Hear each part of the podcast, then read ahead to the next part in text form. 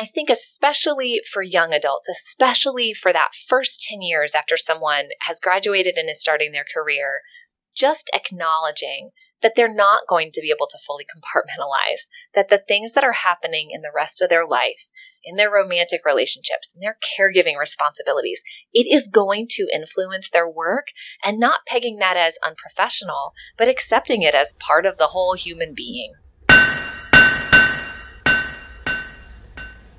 Welcome to the Health Leader Forge. My name is Mark Bonica, and I'm an associate professor in the Department of Health Management and Policy at the University of New Hampshire. Today's guest is my colleague, Dr. Tyler Jamieson, associate professor of human development and family studies here at the University of New Hampshire.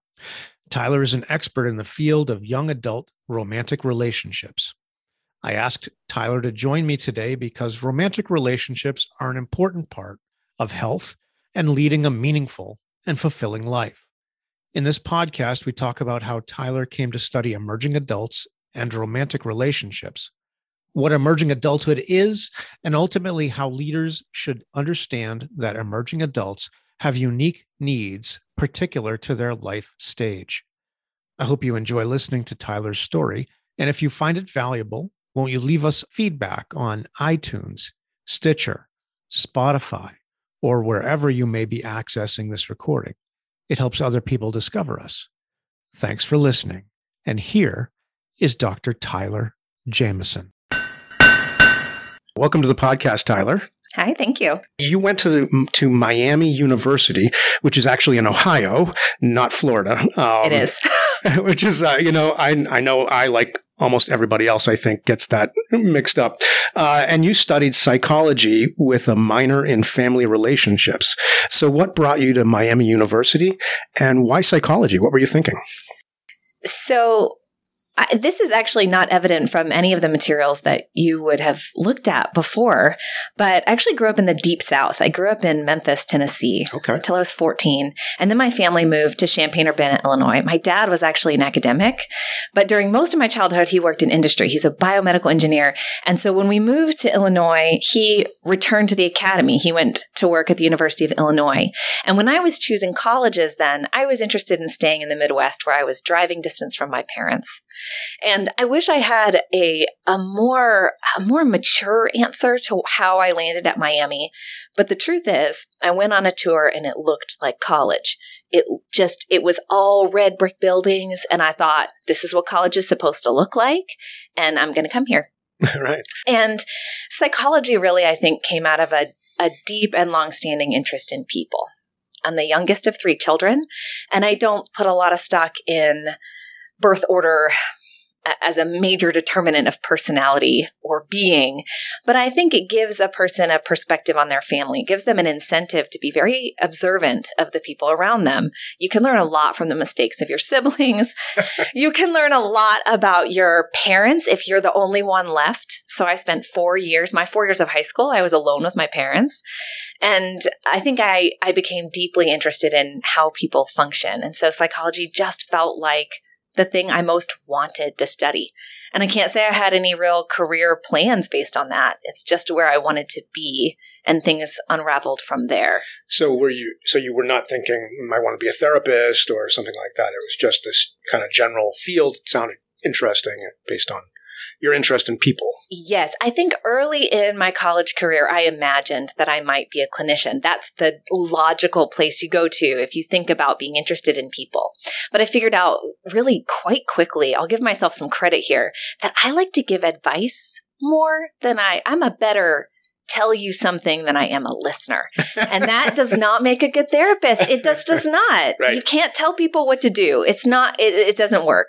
And so I figured out fairly quickly that I needed a career that was more geared toward either developing knowledge, teaching, right? I had a bit of a stroke of recognition. One day I was walking across campus, I was leaving class, and I thought, the classroom is a place that makes sense to me as a student, but it also, I think, might make sense to me in reverse. And I think that's one of the first times I really realized, oh, this is something else I could do that fits me a little better than a clinical career, for example. Now, that's interesting because, and we'll circle back to this, but you are a qualitative researcher, so you do a lot of listening. I do. But then later I get to leave and tell what I think about it. I see. Again, okay. Not what a therapist gets to do. Awesome. Now, you started – well, you graduated with a degree in psychology, but you also had a minor in – you also had a minor in family relationships. So how did you discover this? Was that HDFS at Miami? It was. So HDFS is something we consider to be a discovery major. Almost no students come to college knowing that our field exists.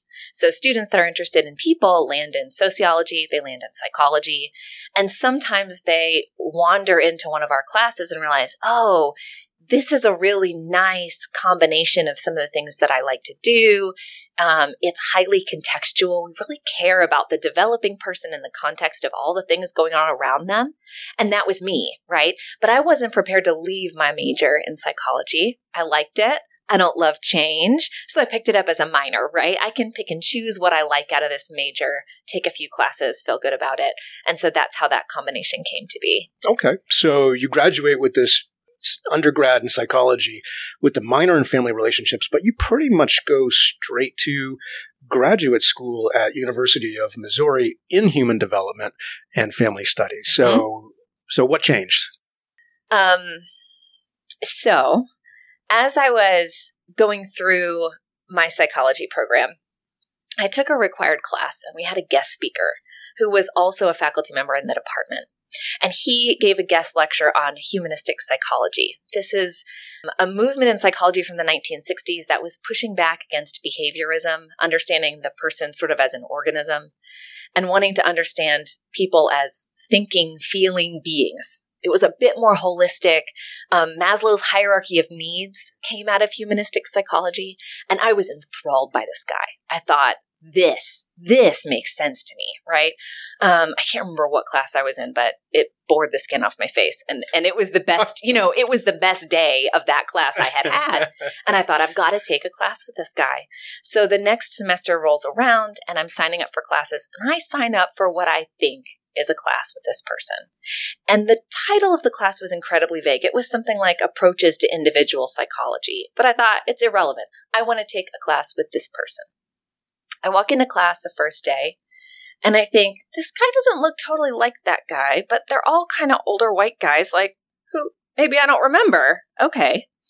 As the semester goes on, I realize two important things. One is, it is not the guest lecturer. I have indeed signed up for a class I don't understand with a professor I do not know. But he lets out of the bag early in the semester that his actual MO for the class is to teach us narrative psychology.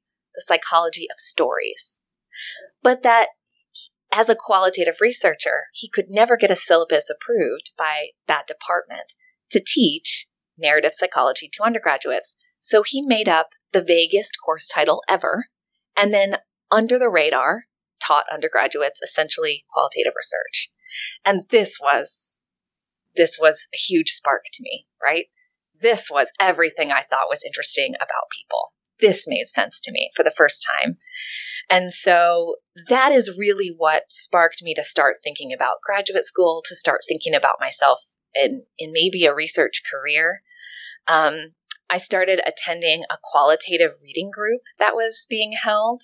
And it was the one psychology professor I had, a handful of graduate students in the department, and a professor from, an assistant professor from what at Miami was... I don't even remember the name of that department, but it was HDFS at Miami. And so that's how I got to know even a little bit more what research in HDFS looked like. So this is a long story to explain that those couple of professors suggested to me that I might have a skill set that made sense for graduate school. I had no other plans for my psychology degree, but I wasn't sure which field to apply to, so I applied to both. I applied to a handful of programs in psychology, and a handful of PhD programs in HDFS. And HDFS is just where I landed. It's what made the most sense. It's where I got in. The professor I had met, the assistant professor, Elise Rodina from HDFS, was a graduate of the University of Missouri program. So there was a little bit of a lineage there that I ended up becoming part of. So Missouri, kind of random, but I had an academic family, right, that was connecting me to that program. Sense. That's how I landed there. Wow. I mean, really, that's a really unusual and what a serendipitous kind of thing to discover qualitative. I mean, I didn't hear about quality. I didn't know the difference until I was in grad school, and you know that's fascinating. So, talk about the field of human development, family studies. So you're going into grad school. Maybe what were you thinking you would study and do, and how is that? How was the field presented to you? So, I'm not sure I had a very good grasp of the field until I got to graduate school, which is quite a confession, but I'll make it. I mean, I had certainly some sense from taking a number of classes in HDFS, but if you had asked me to articulate thoughtfully the differences between psychology and HDFS, I would have struggled to do that as an undergraduate. Once I got to graduate school, I started to realize that what HDFS was doing was bringing in much more consideration for both the people around a person, those closest to them. It was really focused on the study of close relationships, and it was also really focused on contextual factors in the environment, right? So how do we understand how your social identity, your race, your social class, your gender, how are those things all playing together to impact your relationships, to impact your development? So it's this beautiful marriage between the individual focus of psychology, which we take up as individual development, and sociology, which is talking about the social forces on folks. But it's niche, like it's little place where it lives is it's also talking about relationships in a way that sociology doesn't, nor does psychology. I think that's what makes it special. What is the nature of our connections to others? How do we understand those in a really rigorous and specific way? How do people interact with each other? How do they build bonds with one another? That's why it ended up making a lot of sense. I kind of landed there by accident, but as someone who wanted to study romantic relationships, it ended up being a really, really good fit. So how did you know? I mean, so you already thought you wanted to study romantic relationships? I did. What was the inspiration for that? Me search. Nice. Right. Yeah. Who doesn't want some me search? I love that term. What does that mean? I wanted to do research about myself. I wanted to do research about the pursuit of love as a young adult. So I did some me search. Being a young adult yourself at the time. I was, yes. I was 22. Yeah. I was 22. I knew I wanted to get married and have a family. And I wanted my relationship to be really, really amazing. And I wanted to find just the right partner. And why not just study how other people do that? So again, like I would love to say I had some deeper or more, I would love to tell you I had some other motivation, but I did not. That's a great motivation. I love it. And the interesting thing is that I still sort of do me search, but now I'm no longer a young adult.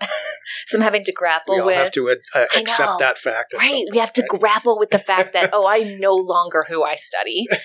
And I think I'm okay with it. And so, yeah, that's how I landed there. But I got scooped up by two of the most prominent researchers in the field of divorce and remarriage. And by the time I got to them, they are Larry Gannon and Mary Marilyn Coleman. They were actually married to each other and had made a step family together. And so by the time I started studying with them, they really had moved away from divorce and were talking about step families. So doing a little me search on their own. Oh, for sure. We search maybe. Yes, some we search for sure. For sure. But they were That's some awesome. Of the, they were pioneers in that area of research. And also when I got there, they were really digging into qualitative research. So they taught me how to do. I knew I wanted to do qualitative research, and they taught me how to do it. That's cool. So I mean, and that's a when I went to do my PhD, I was fairly clueless about my field, which was economics, and. One of the things I didn't really know was how important it was to find a faculty mentor mm-hmm. to ultimately build your committee on, because somebody's got to evaluate your research and bless your dissertation, right? So I was just completely oblivious to that. So it's nice that you found that right away. Oh, I think I was oblivious too. You were oblivious too. Nice. Yeah, no, right, there's a lot of luck and chance in this early career development for me. Fantastic. A lot of just random strokes of things happening. They scooped me up, and I thought, great, glad you want to work with me. And they happened to be just really strong and very good teachers. Yeah. And was that because you expressed an early interest in qualitative? Because you were interested in the romantic relationships, which is tangential to divorce. I mean, it is. That's when it doesn't go well, right? So exactly. And, you know, I think I was strategic enough. I had learned that qualitative was not always well accepted. Okay. I knew this. I mean, I had taken a class with a professor who couldn't teach it in the open. It was so salacious, right? Like, I want to do this thing that people don't really like you to do. And so I knew well enough that when I was applying to graduate schools, I should say that I want to be a mixed method researcher. Okay. I knew. Okay. I couldn't come out and say I wanted to just do qualitative. So I had woven some story about wanting to do both. And I think my interest in romantic relationships was close enough for them, and the qualitative piece made sense to them. And so that's how I ended up in their group. Okay. So you were doing, I mean, some of your early pubs both reflect the fact that you were working with them. Yes. And then your own research, your own ultimate interest in romantic relationships as well. Yes. They humored me. They humored you. Nice. Well, that's awesome. So before we talk about kind of your research and teaching, I want to kind of bring you up, your career up to the present. So you graduated with your PhD in 2012, and you stayed on at the University of Missouri, working in the department as an assistant teaching professor and then director of graduate studies until 2014, when you came here to UNH as an assistant professor. And just to kind of finish up that line, congratulations on tenure from last year, right? So that's awesome. But what drew you to UNH? Because it's a long way from Missouri. Sure. So this is where my story really starts to get enmeshed with my family life, which you and I have talked about in other contexts. But I met my husband in my PhD program. So he also has a PhD in HDFS. He was actually assigned to shadow a class that I was teaching as a grad instructor. I was teaching intimate relationships and marriage, and he was assigned to observe my class so that he could teach it the following semester. And I had lots of side conversations with him as we did that class, but there was just no sense to me that I was interested in dating this person. And I can remember now, he would come up to me after class sometimes and say, you know, I'm working at my other job, which he worked at a piano bar, a dueling piano bar at night. Does he play piano? No, he was the bouncer. Sorry. Oh, he was the bouncer. Yeah. Right. Oh, yes. Yes. It's very similar. And if you saw him, you would recognize, yes, he looks like a bouncer. Okay. And he would say, "Oh, you should come by," and I'm thinking to myself, "Why would I come by?" I was completely obtuse that he was attempting to get me out of the classroom and out into the world near him. Like, this was completely lost on me. And so he helped me proctor the final exam, and he said, he sent me email and said, we should grab a beer after the final. And I thought, he's been kind of helpful. I should say yes. Like, I don't know. He's helped me with some things. I don't want to be a jerk about it. And so I said, sure. And then I realized that the final exam was at 9:30 in the morning or something. So it ended at like 10:45, Mark. And so we went out for this beer in the morning. Nice. It was the morning. Okay. And we were there all day. Drinking beer. I drank slowly. I'm 5'2", but yeah, we were there all day, and wow. I thought, so a little bit of connection. Telling you the love story of my life is a little bit off topic, but it's not because it meant that I was connected with this other person, also in pursuit of a PhD, on a slightly different timeline from me. So that 2 years I spent there, I was waiting. I was waiting for him. Okay. Yeah, we got married in 2011. So we got married the year before I finished my degree. And then he had a couple years left. And they were wonderful to give me a place to be, to work in a meaningful way while he finished his degree. That's nice. So that's how we finished up. He actually graduated 10 days after our first child was born. So, wow. Okay. Right. So, we ended up, I went on the job market while he was finishing his degree, and this was just an A+ job for me. I knew here this was here at UNH it was a really good fit for me. And I was thrilled out of my mind when I got the offer. What was the good fit? What did you like about it? I think I really wanted to come to a place where I could be a good scholar and also be an excellent teacher. It mattered to me that I be in a place that did not ask me to punt my teaching in the service of a level of scholarship that I didn't really aspire to, or that I wanted to be optional. I wanted to be able to engage my scholarship in a way that left space for me to be a person and be an excellent teacher and be a good mentor to students. That mattered to me. That's a lot of what gave me a sense of purpose about academic life. And I got the sense very quickly that UNH was a place that was going to do that for me. That strong focus on undergraduate education and yet a teaching load that was going to leave space for me to be a scholar, to develop research in a way that felt exciting and good. And I imagined that I was going to be able to bring my spouse with me. He was also a great researcher and a fantastic teacher. And I thought, good, I'll get a job and then I'll get him a job. It was a little naive, Mark.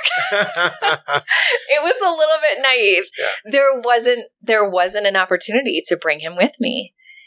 And so we had to have one of those really hard conversations that you have sometimes as a committed couple where you've got to choose one person's needs or ambitions over the other.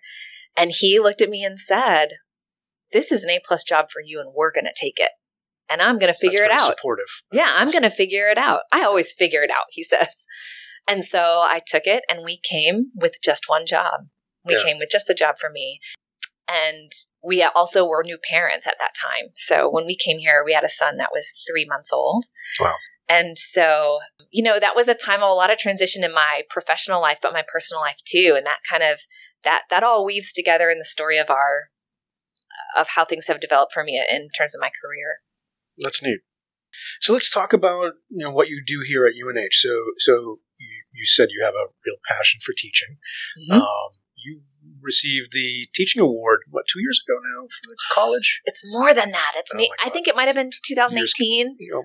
I know time gets weird. Years go by so fast. I know. So what do you like to teach? What do you like to teach? I love to teach about relationships. I love teaching students that there is a science about relationships. We sometimes assume that this is just something we do, we stumble through, and there's actually things to know that can make our relationships healthier, that can make them more stable, that can make them more satisfying just in general. And I love being able to tell young people, here are these things. There's something really powerful about that knowledge to me because it can make their lives better, smoother, easier. Right. Well, that's neat. And that ties into your research as well. It does. So I want to talk about your research, and I imagine we'll circle back to thoughts on teaching and so forth as well. So you still do research on romantic relationships with during emerging adulthood. Mm-hmm. So I want to throw out some general kind of questions to get some thoughts on theory and kind of what are we talking about here? So what is a relationship? And within the definition of a relationship, what is a romantic relationship? I think relationships can be defined so broadly as the ongoing connections we have with other people. And so a romantic relationship adds to that some element of additional closeness and intimacy, whether that's emotional closeness or sexual closeness. I don't think you always have to have both in order for it to be a romantic relationship. But I think in most of our understanding as a culture, what we understand as a romantic relationship is an ongoing connection that has a specific type of romantic or emotional and or sexual intimacy. Okay. So, distinguish that from very close friends. Like when I have a friend that I talk, former Army buddy of mine who I talk to every, couple of months, I guess. And my wife laughs because when he calls, I'll pick up the phone and she can tell immediately just by the way I say hello that it's him. Like mm-hmm. like within like she can like how many words can you tell Mark's talking to his buddy, and so I would say we have a very close relationship, but it's not a romantic relationship. Right. So what's the difference? It can't be sex because I've studied too many relationships that people identify as romantic in nature that don't have any sexual component to them. And so it's got to be some other way that we're thinking about one another. I think it's subjective.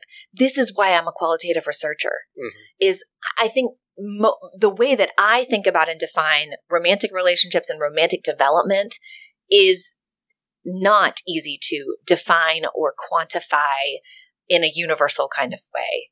So that's why I want to define things through examples, through stories, through experiences. And it's why you're hearing me struggle with like operationalizing. Yeah, right. It's kind of not how I approach it. So I'm stumbling around. I'm getting around all the edges, but there's a lot of contingencies. There are, I would accept someone who comes up and says, I've got a romantic relationship with this person and I've never met them. It's all online. It's just the way that I talk to them, write to them, engage with them feels romantic to me. I would take that. Sure. Yeah. And then, as a qualitative researcher, you'd ask them, like, well, what does it make? How does it make it romantic? What exactly in that, right. Is it that's making it romantic? Right. I mean, that's a great example given, in the last 20 years that has really become possible. Mm-hmm. Is it 20? More than 20 now, I guess. Yeah. It is. God. I know. It's 30. You've got mail, right? Okay. So romantic relationship, we'll talk more about this, but you and I also have some common interest in emerging adulthood. I've done a fair amount of research on career development and transition from school to work. I've done it with our colleague, Cindy Hartman. Mm-hmm. And so I want to talk a little, I want you to kind of define what is this idea of an emerging adult or emerging adulthood? So emerging adulthood is, I like to think of it as the transition to adulthood, that there's this period of time that people with a certain amount of privilege typically have a moratorium on adult responsibilities. They're not in caregiving roles. They're sometimes, often, not fully financially independent. Right? They've got some support that's in place there. They're really only responsible for themselves for a while. And that enables a lot of different things. It enables a little bit more identity development, a continuation of identity development that begins in adolescence. It provides them an opportunity to really explore in terms of career and romantic relationships. And I'm really interested in the intersection of those two things. Mm, I think mm-hmm. they're not separate, mm-hmm. the ways that we explore love and career. It also is a time when people tend to be very optimistic. There's a lot ahead of them. And they also tend to be pretty self-focused. This time is about me. It's about figuring out what I'm doing, who I want to be with, and who I want to be. And so that time of change and instability is really interesting to me. How do you come to form ideas about what kind of partner you want and what kind of partner you want to be? A lot of that's going to crystallize during that emerging adult time, which is around ages 18 to 29. Yeah. So historically, like today the literature now defines emerging adulthood as 18 to 29. Not that long ago, when it was first articulated, which this is not an old theory. I mean, this is like 20 years old. Yeah, it's 20 years old. This is actually accurate. 20 years old. Yes, it is. So it was first articulated about in the early 2000s and it's been developed since. And it was originally articulated as 18 to 25. It's now been extended to 29, which is, I think, is interesting. Do you think the original conception was wrong? Do you think it's evolved? Has it changed in has culture changed in 20 years such that that moratorium period is extending? I'm not sure that moratorium has gotten longer. I think as we really operationalized and understood what was unique about emerging adulthood, we saw that having a a spouse, having a child. These are the off-ramps of emerging adulthood. Right. And most people in American culture are neither married nor parents before the age of 29. That differs greatly in terms of education level and socioeconomic status. I think we're going to talk about that too. Yeah, right. But for the people that are privileged enough to have that moratorium, they're likely not to be married, not to be partnering until they're late 20s or early 30s, which is what makes sense about defining it that way to me. Right. So that's the age span I use. And I often study people up to age 35 because I want to know about all of their emerging adulthood. I want them to be able to talk to me about the entire decade and from 18 to 29. Back on it. Exactly. Yeah, as opposed to being in the middle of it. And I want them to be able to make sense of that time for themselves. And you can do that really only in hindsight, I think. Yeah. I mean, one of the things that I think is interesting, you raised the issue or you raised the point, and that is this idea of emerging adulthood involves a degree of privilege, right? So a degree of socioeconomic privilege. It's more dominant in particular, even in the United States, it's more dominant in particular classes of people. Can you talk a little bit about that? Yes. I mean, this has been hotly debated in the emerging adulthood. It's kind of a field now. There is a conference, there is a journal. And so there are certainly people who would disagree with me, but I do think that people with less privilege are more likely to have some of those off-ramps that require them to no longer be self-focused, to no longer be able to explore in the same ways their careers or their romantic lives. They don't have some of those same freedoms. I do think even folks that have caregiving responsibilities or financial responsibilities and have less privilege may still have some of that identity development and some of that sort of openness to new ideas that we see characterize this age group across other socioeconomic levels. So let me say that a little bit more clearly, which is just to say, I think some of the characteristics, there's really 5 characteristics of emerging adulthood, which I've talked about in context. I think some of them can still hold, whether you have privilege or not, whether you have kids or not. But some of them really do end if you end up with major caregiving or financial responsibilities. And so that's where we see, I think, a division between those that are most privileged and those that are less so. So what would you say? Can you rattle off the 5? Rattle off the 5. Yes. I'm going to put you. No, I think exam begins. Right. So emerging adulthood is a time of self-focus. It's a time of instability. It's a time of feeling in between adolescence and adulthood.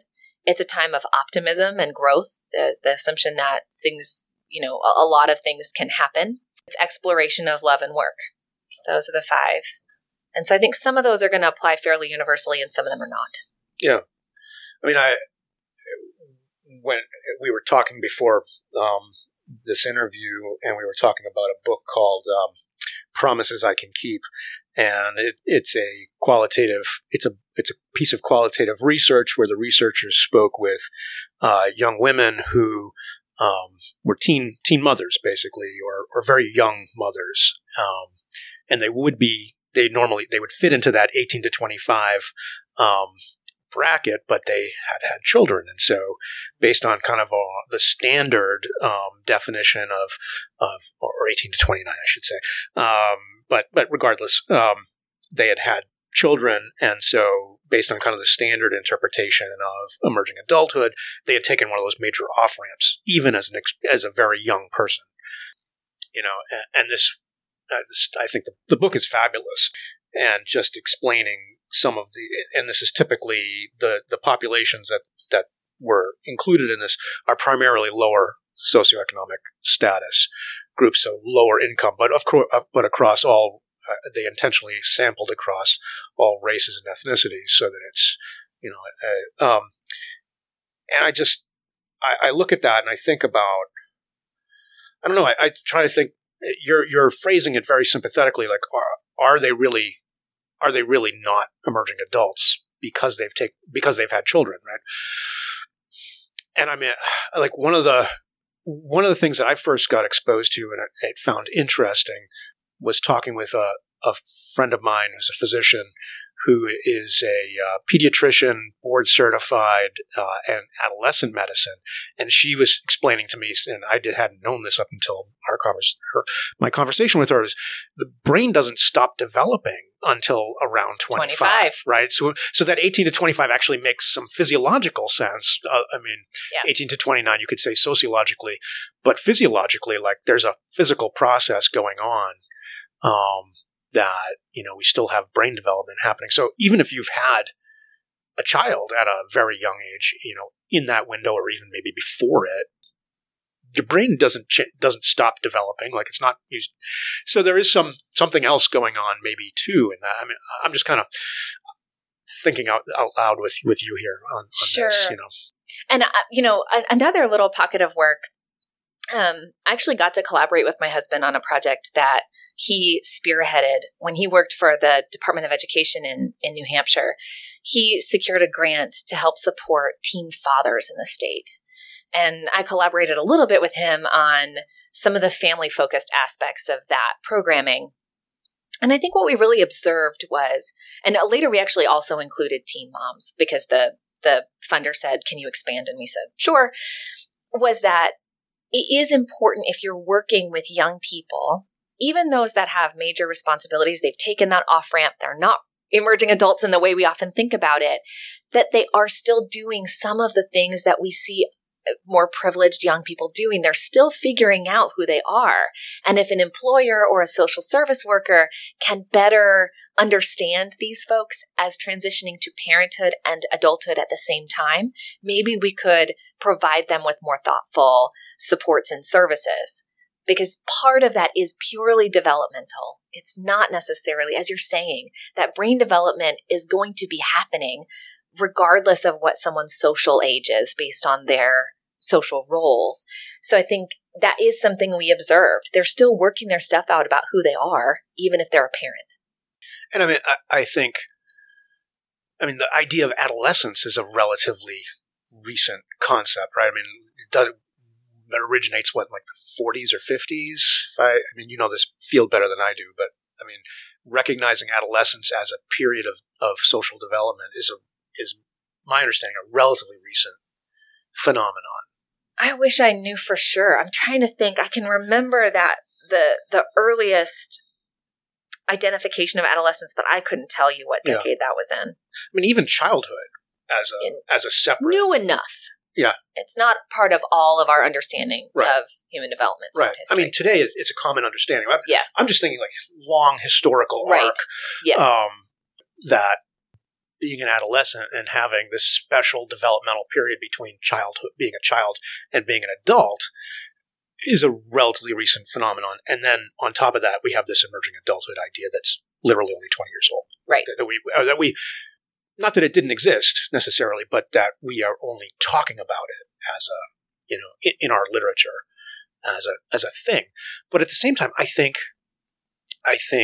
you know, looking at careers, right? So looking at our talking about careers, it's so much more necessary as we move into this knowledge economy where you have to build enormous human capital in order to be middle class or not, you know, even in kind of the upper half of the population. You can't just graduate from high school and get a job at the mill or the factory and have a middle class life anymore. You have to build an enormous amount of human capital, and it has to, for it to be effective. This is, you know, kind of more my area. I don't mean to hijack my own podcast. Go for it. Yeah, let's do it. No, I love it. But I mean, you just, but I think this fits in your research as well, is you have to have the time to kind of figure out, you know, going to those, you know, that exploration part of emerging adulthood is, where am I a good fit? Like, you know, am I supposed to go to medical school, or should I be which is that's a 10-year journey, 10 years plus journey, you know, should I go into business? Should I become a teacher? Where do I fit? And all of those things require years beyond high school of training. So this emerging adulthood idea to me strikes me as, and the fact that it's now extending to 29, it seems to me to say the economy that we live in the developed Western economies requires so much more time to become a full adult. I don't know. What do you? I think you're right. I mean, I not to just talk about my own life, but I did my master's in Peachtree about as fast as you can do them in a social science field, and I graduated when I was 28. So, you know, it had taken me 10 years right. Post-high school to land in with the degree I needed to do the job, much less get the job. And so, yeah, I do think that there's part of what creates the context within which emerging adult happens. And Jeff Arnett did a great TED Talk about this, is the changing economy, right? And the conditions of our economy that require a certain amount of education and skill in order to make a successful life, success defined mostly economically, which we know we could define in many ways. Sure. But yeah, it does matter. It does matter how long we need to train to get into a job that's going to sustain us. And I think, you know, now coming back more in your realm or tying back to romantic relationships in this period is if you become a parent at a young age, it becomes so much harder to accumulate that human capital, to go to college, to, you know, explore possibilities when you're also trying to take care of a baby or a young child at home. For sure. And if you think about the time between when most Americans start some form of relationships during adolescence, certainly not all, but many. On average, we start during adolescence, but we don't get married until our late 20s or early 30s, which means there's a period of 10 or 15 years that people are partnering and unpartnering, coupling and uncoupling. And that means that we also are trying to figure out, how am I going to build an independent life that I can support myself financially, but also I'm hoping to be partnered, but I don't know what the other half of that equation is going to be. In a society where we expect that most couples are going to be composed of two earners, you have to be able to coordinate your career with someone else's in order to form a family that makes sense and meets everyone's needs. And so I think there's also this tension between I need to be independent enough that I could support myself, but maybe I'm also in pursuit of a committed relationship that would maybe add some significant amount to the budget of my household. And so I think there's tension there that we see young adults really trying to grapple with and figure out. Yeah. What's the average age of marriage now in the United States? I think it is 29 for men and 27 for women. Okay. Or 20, it might have gone up to 30 for men. It might be 28 and 30. It inches up. You know, once you've been a researcher for a while, you got to update yourself. Because what you remember to be the case is sometimes not true, but it's right up there in those late 20s. So it really fits the emerging adulthood model, like on average, right? It does. Yeah.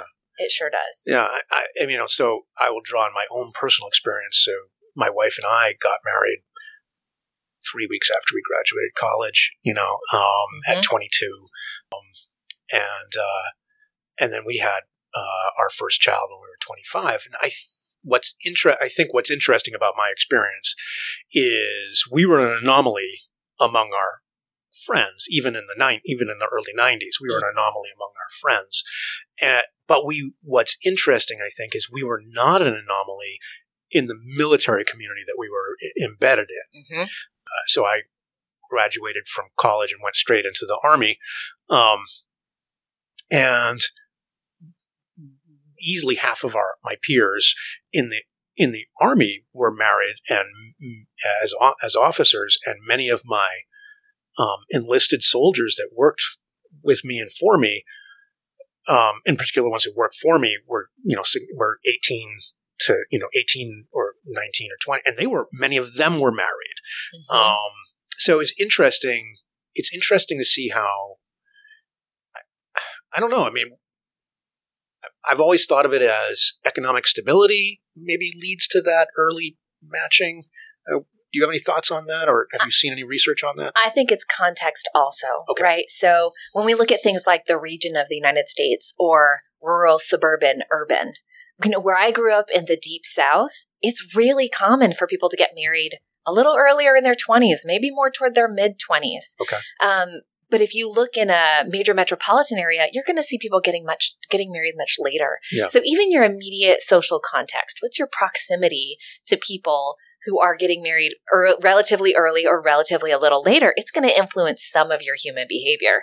And so what we see is there's actually different pockets of when people do things. And so the culture of the military, yeah.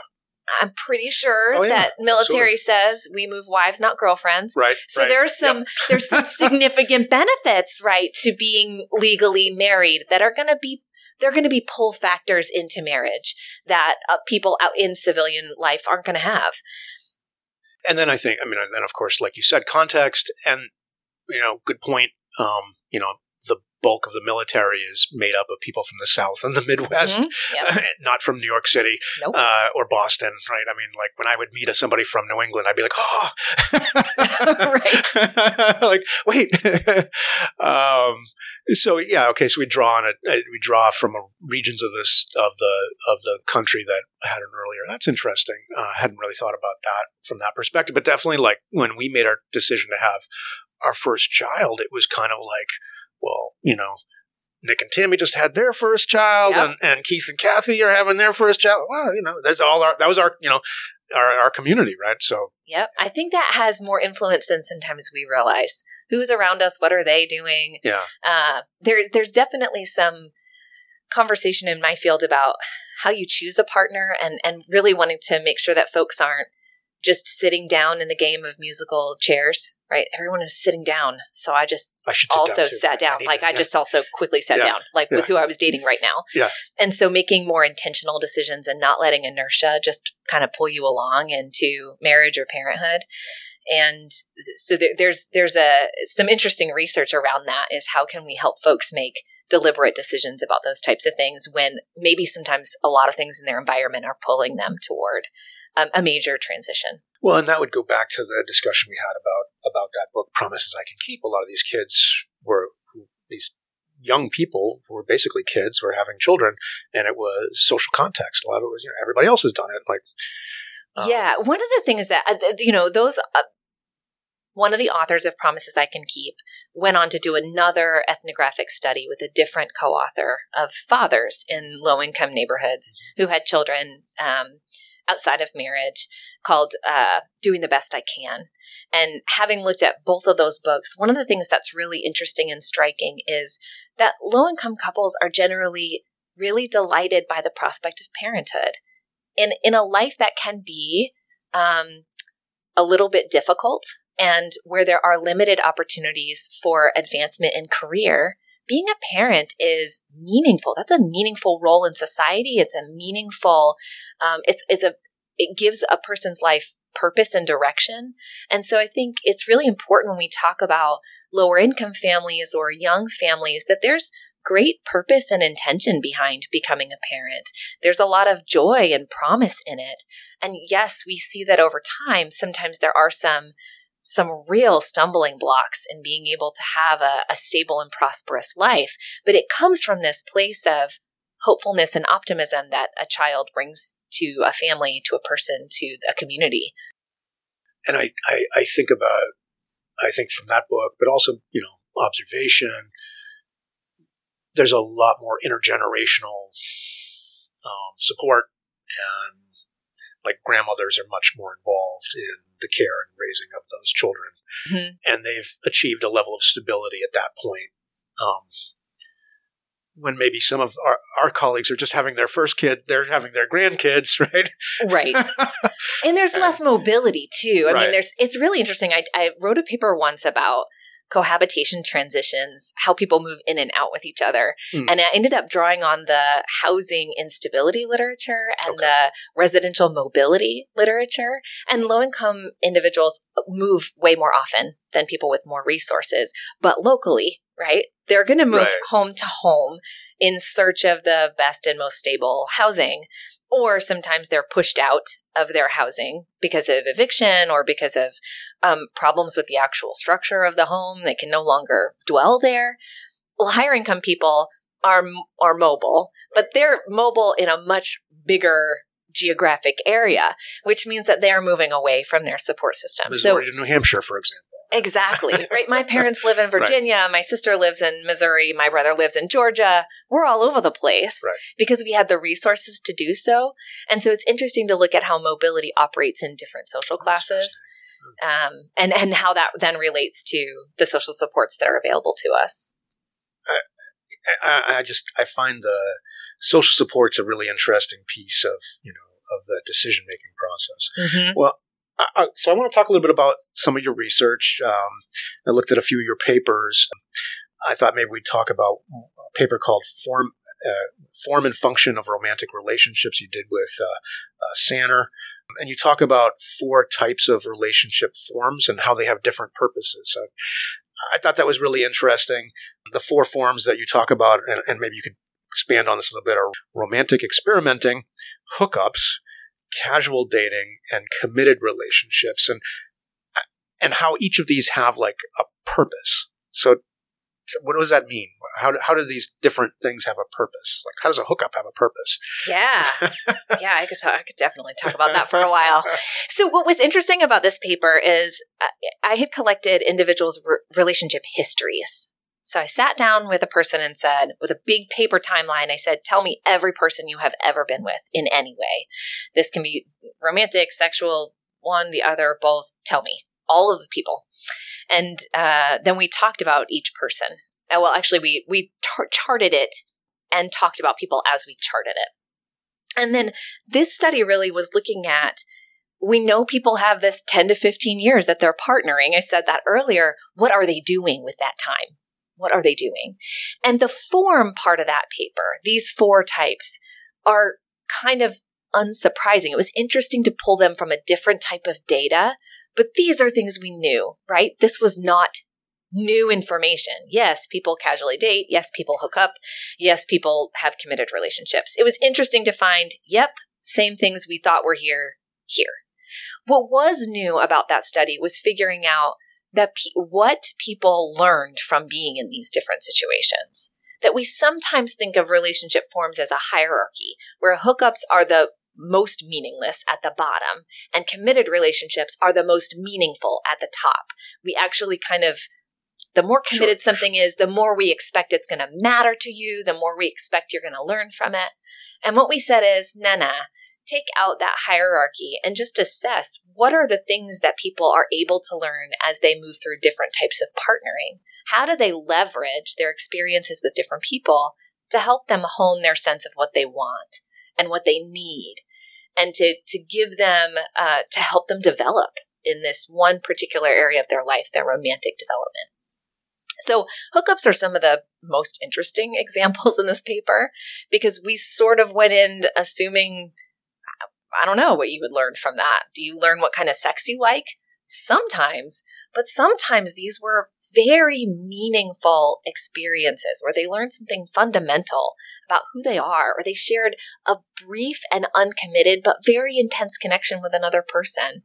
And it was just formative. They could say, yes, at the end of the day, this was just sex, but it was sex that taught me something about how I want to relate to other people, or how I understand myself.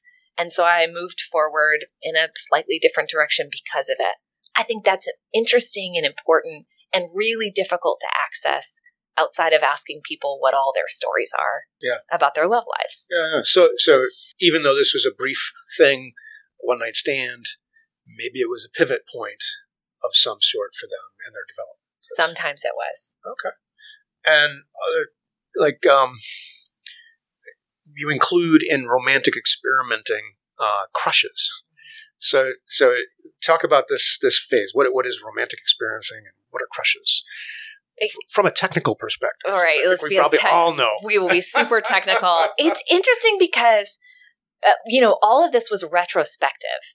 So I would talk to them about their current relationship. So, of course, that was in the moment. But everything else about the history was, tell me what you remember about this person. That was the prompt. Tell me what you remember about Joe. And they would tell me whatever they remember.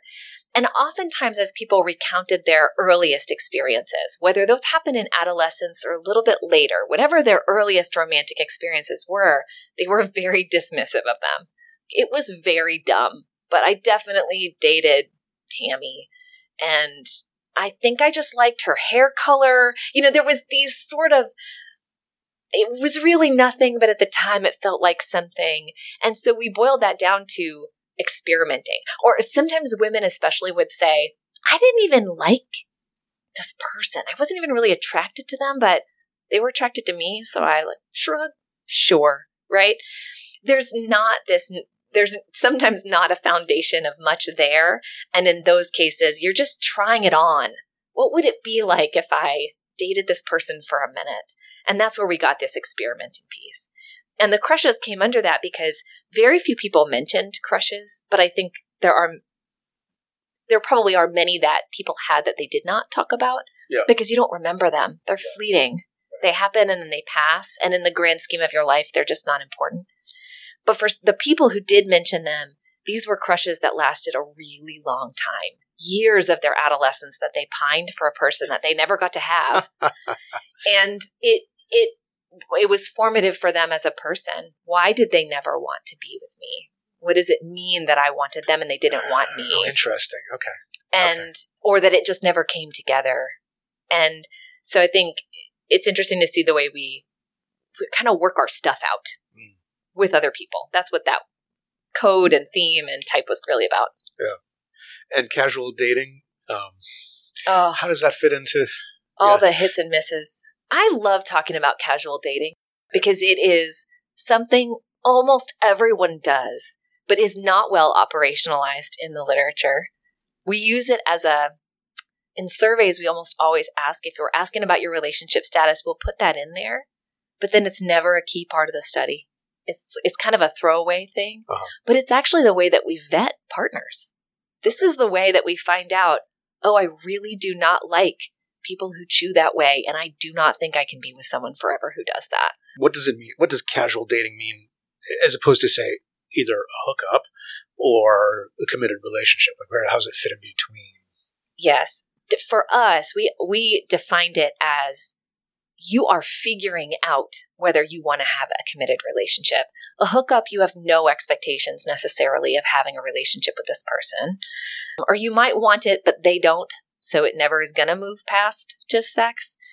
A casual dating relationship is you're getting started. You are spending time with this person. You are maybe having sex with this person to figure out, do I want to have a more substantial relationship with them? And sometimes the answer is yes. And then you're in a committed relationship.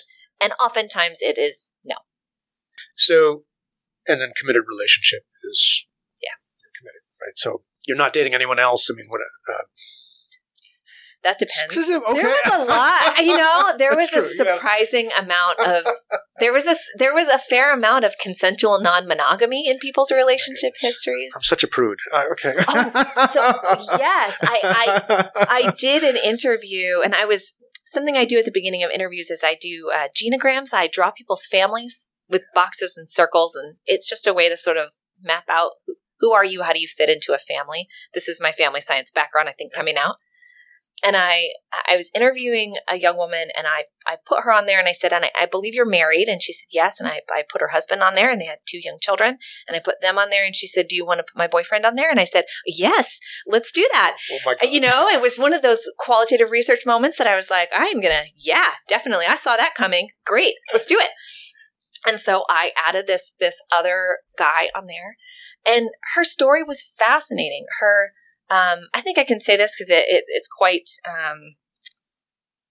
quite distanced from the actual scenario, but her spouse had some medical issues that prevented them from having the type of sexual relationship that they wanted. And so he said to her, please go and find an outlet for this. Let's meet that need outside the marriage. I can't meet it. I would like you to have it met. Let's do that. And so she found someone in a very similar circumstance whose wife also had medical issues. And so they formed a very specific relationship that filled a very specific need for each of them while they remained fully committed to their marriages. And that's not something we could ever get at in a survey. It's part of what I really like about the type of work I do. Thank you for surprising me. I love it. Yeah. There's room for you to surprise me and explain to me this complexity of your life. Yeah.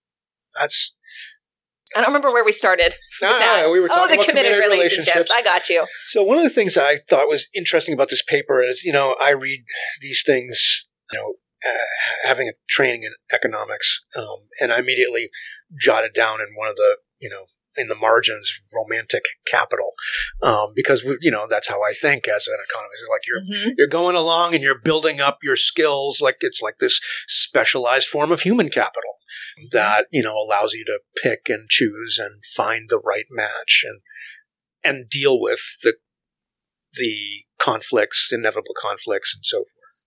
Is that a fair characterization of what you're capturing there?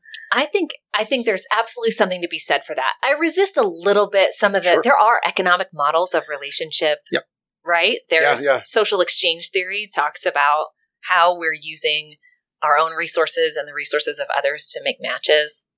But in this paper, I defined the concept of romantic development as the way that we build the capacity to form and maintain the types of relationships that we want. Building capacity feels to me like capital, right? We're building capital in order to both find the types of partners we want and maintain good relationships with them that can be stable. And so, yes, I do think that we gain a lot of the experiences we have with romantic partners leading up to whatever type of partnership we want is a way of building capital. And so, I think that's a very interesting application. Having that higher level of capital allows you to have maybe a healthier relationship. Or Hopefully, yeah. So what did they need to learn? Like what did from your study, like what was it that, if you will, makes up that romantic capital or capacity? Yes. I think that oftentimes folks needed to move away from the rules they perceived from society. What am I supposed to be doing in relationships? What's the script? What am I supposed to say? How am I supposed to act? What am I supposed to look like? Moving away from those expectations toward an internalized set of, how do I want to be? How do I want to interact? What do I want to look like and be like around another person? I think that transition from external influences to internal ones is kind of the culmination of romantic development.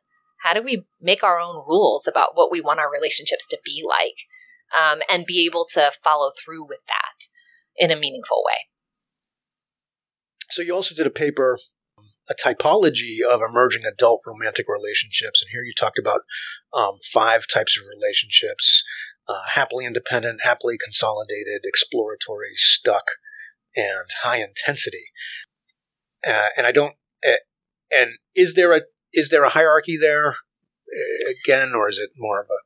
There isn't, and okay. You know, these were cross-sectional data, so this was a snapshot of a couple at any given time. Yeah. And that meant that I think, you know, you're sort of thinking about, do people move from one type to the other? And I think they certainly could, but we didn't have the data to capture that. Okay. So it's not longitudinal. You're not checking with them once and then coming back a year later. Are you still, characterize your relationship now? But I would say the relationship history study helped me to see that relationships absolutely evolve in ways that we can't capture very easily unless we have really meaningful, short-term, longitudinal hit to collect data. Things are changing pretty rapidly.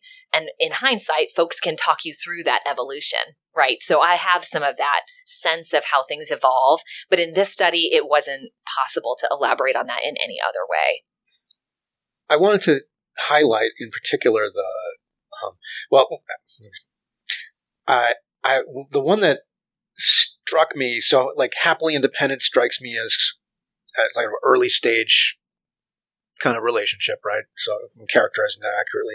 Happily consolidated is an established relationship that is working well for the couple.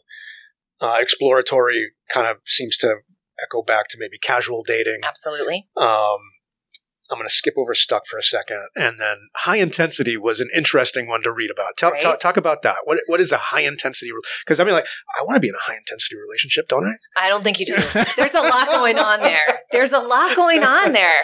Right. The highs are high and the lows are low. Yeah, it's kind of volatile. Okay. And there's some, it's a little bit old now, but there's some research that suggests that some couples are just kind of volatile and it totally works for them, right? If it's working for both people that they have kind of need a lot of drama.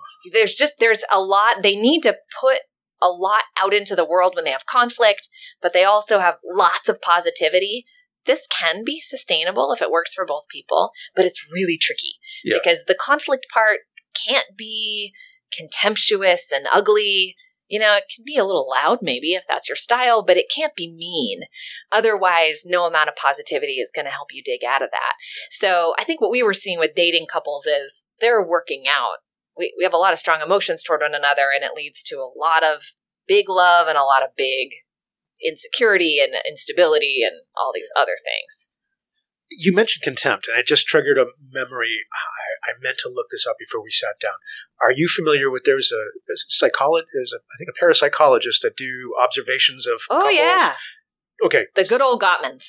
Okay. Yeah. So talk about that for a second. Right. So in the 90s, John Gottman and some of his colleagues did a set of observational studies where they brought folks into a lab and they hooked them up to all kinds of physiological measures, heart rate, sweat, and they asked them to discuss an area of ongoing conflict. And then they coded for four things that they ended up identifying. They called them the four horsemen of the apocalypse. Sounds promising. And these are things that quite reliably predict whether a couple would be divorced 3 years later. And they include, this is another pop quiz, getting ready for teaching that class next semester. Sorry, I'm springing this one on you. Oh, it's okay. No, this is stuff I should know. Criticism, which is just telling someone what they're bad at. Contempt, which is purposefully making someone feel small, insignificant, stupid. It's usually sarcasm, like really negative sarcasm. It's not funny. It's pointed. It's meant to hurt you. This is the spoiler alert. This is the worst of the four. Don't do that. There's stonewalling when people shut down, and there's defensiveness when this really is usually a response to criticism. Someone criticizes you and you don't hear that well. You bounce it right back and say something maybe equally nasty to them. So these are the four things that kind of come up. In that. I'm trying to remember where we were talking about high-intensity relationships, and you talked about contempt, and that triggered my thought on this. But contempt is like the determinant, or they found was if you showed a high degree of contempt or this material more, then the relationship was basically doomed. You were really going to have a hard time staying married. And super interestingly, later they did more research about the health implications of the four horsemen, and women, especially in highly contemptuous relationships, had significant health complications. Their immune systems were not as effective. They were sick more often. So it can be said that really good marriages are very protective for people. They have really good at leading to positive mental and physical health outcomes. But bad marriages are very bad for people, particularly women. And we can actually see that demonstrated in their physical health. Above and beyond the many other variables that we might see that affect health, a really contemptuous marriage is going to be a big problem. I mean, and that's totally consistent with what we know about the effects of stress, long-term stress. Yes. I mean, and that goes back to my introductory comments about wellness versus health, right? Exactly. So, the importance of that's really, I like the way you phrase that a good marriage is a protective, like it's health protective. Like you're actually healthier if you're in a good supportive marriage. Yes. Yeah. So the last category was stuck, and I'm going to kind of use that to segue into this, another paper you did. So the typology you did with Beckmeyer also did a paper with Beckmeyer on called Feeling Stuck. Talk about stuckness in relationships. What is that? I loved working on this paper because it bubbled up in the most organic way from those data. I had these relationship history interviews, and it was just painfully evident that sometimes folks ended up in relationships that they stayed in too long, and they felt incredibly stuck in them. And so Dr. Beckmeyer and I worked to sort of analyze what does it mean to be stuck, and how do folks get stuck, and how do folks get unstuck? And what we really found was that feeling stuck was the sense of wanting to leave a relationship that the constraints felt a little bit too high to leave, or that looking back, you realize you stayed in too long, those couple of things.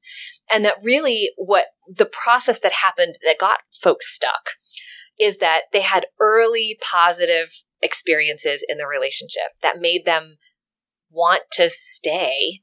But then as the benefits went down and the costs kept going up, they kept imagining they could go back to the time when things were good, when the balance of positives versus negatives was more favorable. They imagined this scenario where they could be back in that place, and so they stay. And sometimes they stay for a really long time waiting to get back to something they imagined could be. The other thing that was super interesting was that we had enough information about the context of these relationships to know that sometimes people got stuck because they wanted to leave and then things kept happening that kept them from breaking up. So, you know, I was going to break up with her and then I came home and I was going to do it. And she told me that her mother was diagnosed with cancer. And I can't leave now. We've been together 3 years. I'm not going to abandon you now. Right. I can't dump you now. And so the connections with family were fascinating. And it was the death of a family member or the incarceration of a family member. These major life events that had nothing to do with the relationship sometimes held folks in place because they felt too obligated to see this person through a difficult time in their life. But as young adults, that's not what we want for them. Right? A committed marriage between adults, yeah, you're going to weather some storms to try to save it. For a dating relationship, you want folks to be able to move on, to know that they need to move on, because what are they fighting for really? Yeah, and you talk about constraints in the stuckness piece. So so maybe you just used an example of kind of a major life event, like a family member being sick. But what more generic constraints are you talking about? Sometimes there are things like having a shared residence. Cohabitation is one of the best researched constraints.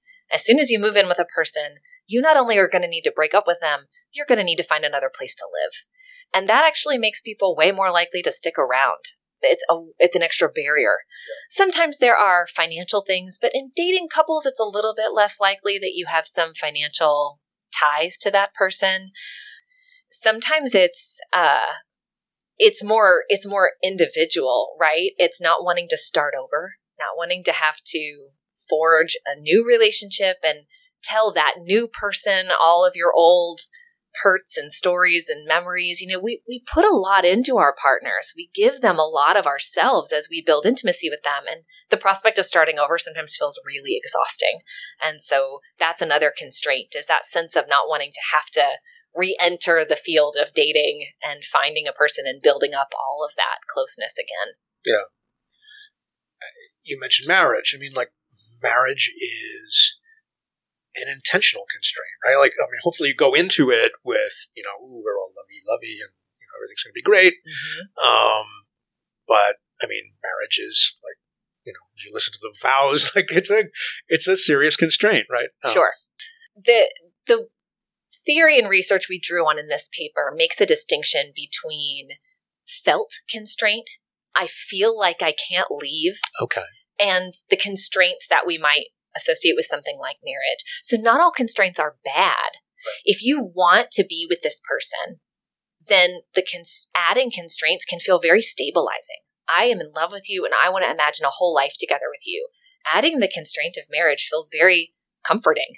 Like, whew, okay, we have decided we're going to at least intend to move forward forever. That feels really nice. Constraints don't always feel bad, but felt constraints are the pocket we put in of, yeah, I don't feel like I can leave. And that for most people is not a good feeling. Right. Well, that was the point of stuckness, right? That's the point of feeling stuck, right? Right. So hopefully, you know. So I wanted to, we were talking about your formal research, but you've also got a cool little blog. I shouldn't say. So you were invited to do a blog with Psychology Today. That is just so cool. How did that come about? And, you know, talk about, like, what did they tell? What do you doing there? What are you told to do, and what are you trying to do with it? Yeah. So talk about more serendipity. I had a sabbatical from teaching in the fall of 2021, and in September, I was sort of cold emailed to perhaps become a contributor to Psychology Today, to do some writing for a much more general audience than most of our work is written for. And I jumped at the chance that I had really wanted for a long time to translate some of my own work into something just more consumable. You know, scientific writing is so difficult to get through, even if it's qualitative research and it's kind of compelling, still a format that's not very accessible. And so it was a great platform for me to just start to take some of the ideas that I've learned and put them not just into language that is more accessible, but also into more practical applications, right? So it's not just, let me tell you about my study in a much shorter format. It's, what might you do with what I learned from this study? And that's been so much fun. It feels like being able to take the things I've learned and maybe help someone with it in a really nice way. Well, I'm going to put a link to the blog in the show notes here, but I read all your posts and I enjoyed them all. You're really good. Oh goodness, you're a really good writer, and I feel like you really do make the ideas very accessible. Three that I really enjoyed. One was, who says you can't choose your family?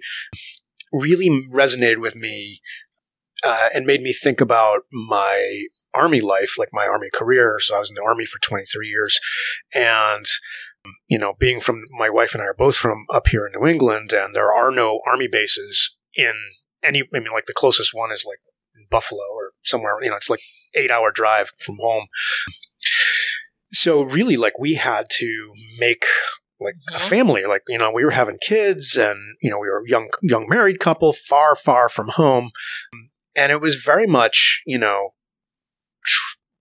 you didn't necessarily get to choose. I mean, you could choose who you'd spend time with, but like these people who are around you may not have been the people you would have chosen to choose from. Mm-hmm. So that one really resonated with me. It's really fascinating that you picked this one, because it is the least read of all of these. I noticed that. I think it's funny that you looked. I did. But, you know, it was almost Thanksgiving and I felt so clever. I'm like, you know, sometimes it can feel really burdensome to come up on a major holiday that's kind of family focused and to either not have good connections to your family or be very far away, or we were still very much in the thick of COVID. I suppose we still are. And so, you know, let me write this piece about the power that we have to choose our family. And just no one read it. Just no one read it. Oh. And it's been interesting to reflect on, okay, what is it about that topic that is just less resonant for some folks than some of the other things that I've written? I mean, one of the, you know, my wife and I talk about like, what were our favorite assignments in our military career. We moved a lot and had a lot of different communities. And one of the ones that we look back on in terms of the friendships that we developed as being our, like, of all the places we lived and all the assignments we were at, the place where we developed the best friendships, and then just the number and the robustness of them, was at Fort Polk, Louisiana. So we got sent to – Really? So we got sent – so for listeners who don't know where this place is, it's – everybody says, oh, so you were in Louisiana. Did you go to New Orleans a lot? And I'm like, New Orleans was a 4-hour drive from where we were. The closest Target was an hour drive. There was like literally – there was a Walmart in town, and that was like, that's big, you know, New big shopping. New Englanders have a hard time with how spread out the rest of the country is. Absolutely, right. Yeah. Yeah, yeah. So this is, you know, so we were very much an isolated rural community, and we lived on post, and what a wonderful experience. It was like we had been dropped back into some sort of 50s sitcom. Like, there were 100 kids on the street, and you know, and running up and down. The adults, you know, there was no place to go or do, so we all had to like bond together. It was just a wonderful thing. And I you know, we look back on, I mean, talking about choosing a family, like we're still in touch with many of those people. Well, this is, you know, almost 20 years later, who are some of our closest friends from that time in our lives. I mean, obviously it's a long time ago now, but anyway, just that one struck me. So, yeah. Struck me. I know, right?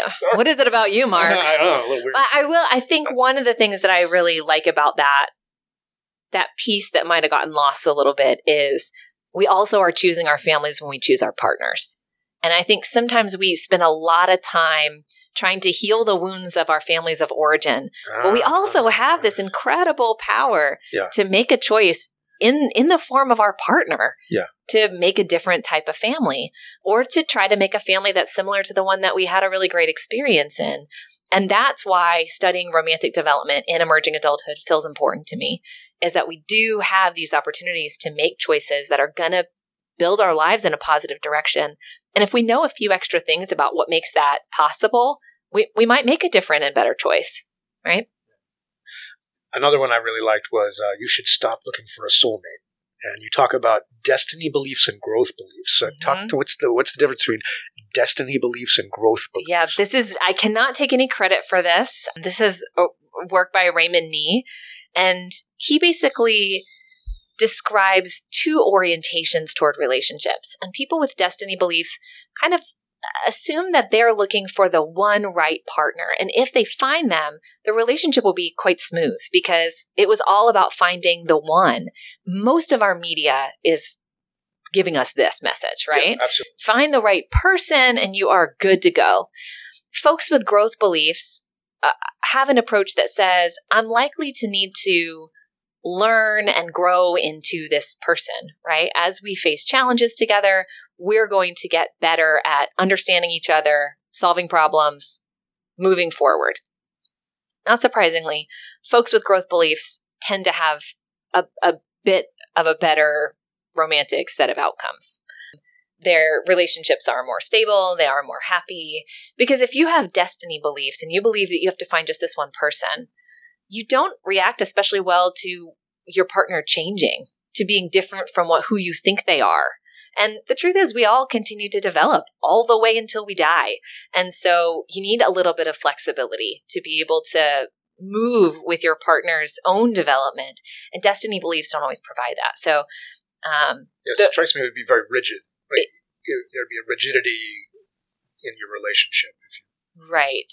And it might also, I'm spitballing a little bit here, but if you think there's a one and you think you found them, and then things start to go wrong, maybe you start to just question, well, maybe they weren't the one. I need to get back out on the market. Right, I got to go find the one, right? There is one. You aren't it. I'm wrong. Out. Yeah. Right. Whereas, we know that marriages are going to be challenging, or long-term relationships are going to be challenging, and you got to kind of figure out how to work together through it. If you're just ready to bail if it's not the right person, it's not going to be quite as positive. Yeah, my wife and I are celebrating 30 years of marriage. Congratulations. In like 2 weeks-ish. Yeah.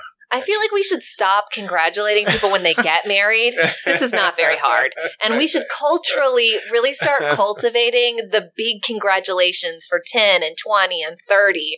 These are the real accomplishments stay. My wife deserves a prize for flexibility and all that. And then the last one I wanted to point out was why it's so important to know just how much a partner can annoy you. And why is it important to know that a partner can annoy you?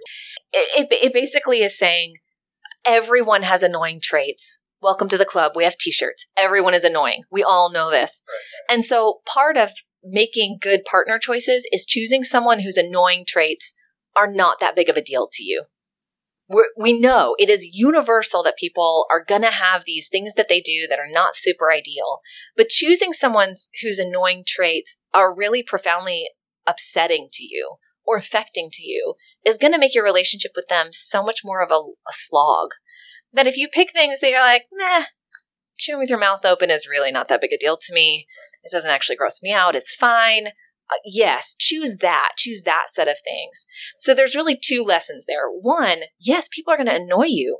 You need to expect that. Anticipate that people are going to have traits you don't like that you have to figure out how to live with. And two, be strategic about it.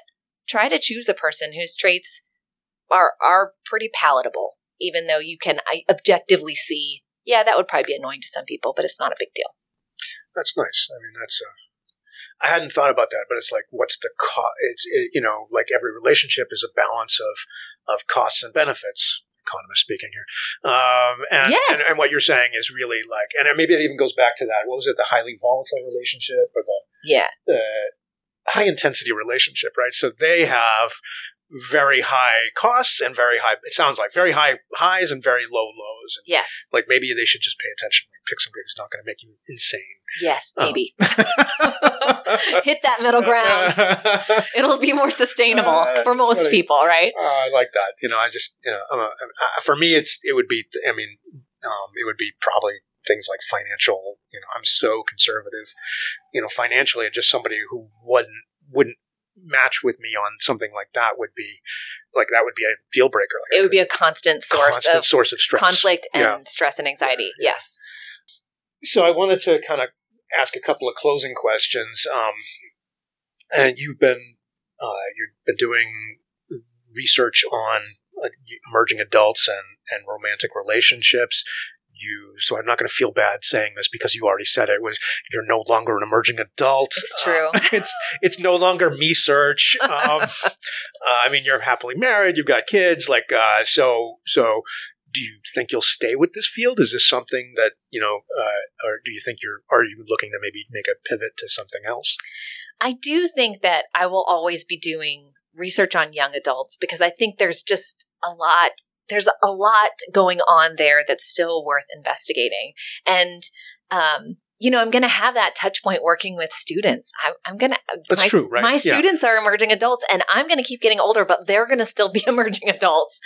And so I feel like that's going to fuel that part of my research for a long time. But we've hired a new faculty member who's going to join us in the fall, and she studies older adults' romantic relationships. And so I think I might dip my pinky toe in the waters of a longer look at romantic development, because I really think, just like human development, romantic development doesn't really end for us. Right. Sometimes we have divorces or remarriages, or sometimes we just find ourselves widowed or dating later in life. And I think there's a lot to unpack there. And as our population ages, there's just going to be a lot to say about how can we help older adults have really positive romantic development as well. So if she'll have me, I may start to do a little bit of collaboration and publication in that area as well. Yeah. So, you mentioned we both have, we teach young folks here, emerging adults. I wanted to ask, and tying into my interest in career development and I do research on mentorship. What advice would you give workplace mentors of emerging adults with regard to how the emerging adults' romantic relationships play into the emerging adults' professional and personal development? And let's assume here that's not a creepy relationship. Like let's say you're a 40-year-old executive and you've got, a 22-year-old young lady who's just joined your team. Right. And you're looking to mentor them about, kind of their lives and kind of finding that work-life balance and all that. Absolutely. So I think it can be easy to assume that folks can and should be able to compartmentalize their professional lives, that they come to work and they're doing their job, right? They're going to come to work and they're going to be a nurse. And I think especially for young adults, especially for that first 10 years after someone has graduated and is starting their career, just acknowledging that they're not going to be able to fully compartmentalize, that the things that are happening in the rest of their life, in their romantic relationships, in their caregiving responsibilities, it is going to influence their work, and not pegging that as unprofessional, but accepting it as part of the whole human being, right? This is just going to be. And so offering them a little bit of support or just space to have those things happening that may affect a small part of their work, I think is one small thing that anybody in a mentoring or a supervising position can offer a young person. They're still working a lot of things out. There's a lot that's unsettled about a young person's life, and just giving some space for that to be there and be okay, I think is really helpful and supportive. Yeah, it's that exploratory component of emerging adulthood. Right? Absolutely. They're not fully cooked yet. They are not totally cooked yet. And that doesn't infantilize them. Young adults are full of knowledge and purpose. They're fantastic. I love working with young adults in my teaching because they bring so much to it. But there is this other component that's still unraveling, and it's got to be okay. Give them some space for that. It'll make them loyal. It'll make them great employees later. It'll make them balanced. It'll help them not burn out. These have long-term benefits, I think, to the person working with the young adult. Yeah. So kind of last question, but maybe it's a big one. We joked about me search, doing research for yourself and your own growth. So what's the most important thing you've learned from your own research and study that you've applied to your own life or how you think about your own life? Sometimes when my husband and I have a conflict. This was really earlier in our relationship. We would look at each other and say, we study and teach other people this stuff. We know this stuff. We know how to do this. Let's do it. And so in many ways, the things that we teach and the things that we study have been part of my life for a long time. I use the things. They're helpful. I think the most important thing I've learned, however, is that a good romantic life is made up of many, many small choices. It's not just the big choice of pick a partner, decide whether to get married and when, decide whether to have kids and when. Those things are important, but the way that our relationships feel has so much to do with the very small decisions we make all day, every day. Am I going to greet you with warmth? Or am I going to just go about with what I'm doing? Am I going to respond to you with patience, or am I going to be snippy? Am I going to help you fold that basket of laundry, or am I going to quietly walk past you and go watch TV? These are the choices that make our romantic lives, our relationships, strong or weaker, more satisfying or less satisfying. So the extent to which we can convince folks that it's all the small choices that matter the most, I think that's the most powerful tool we have for empowering people to have good romantic lives. Tyler, thank you so much for taking the time to talk with me today. Thank you for having me. This has been so fun. You've been listening to the Health Leader Forge. Please go to our website, healthleaderforge.org, for more information or to leave comments about today's podcast. Look for Health Leader Forge podcasts on iTunes, Stitcher, SoundCloud, and other podcast distribution sites. Thanks for being a part of the Health Leader Forge community, and we'll talk with you again soon.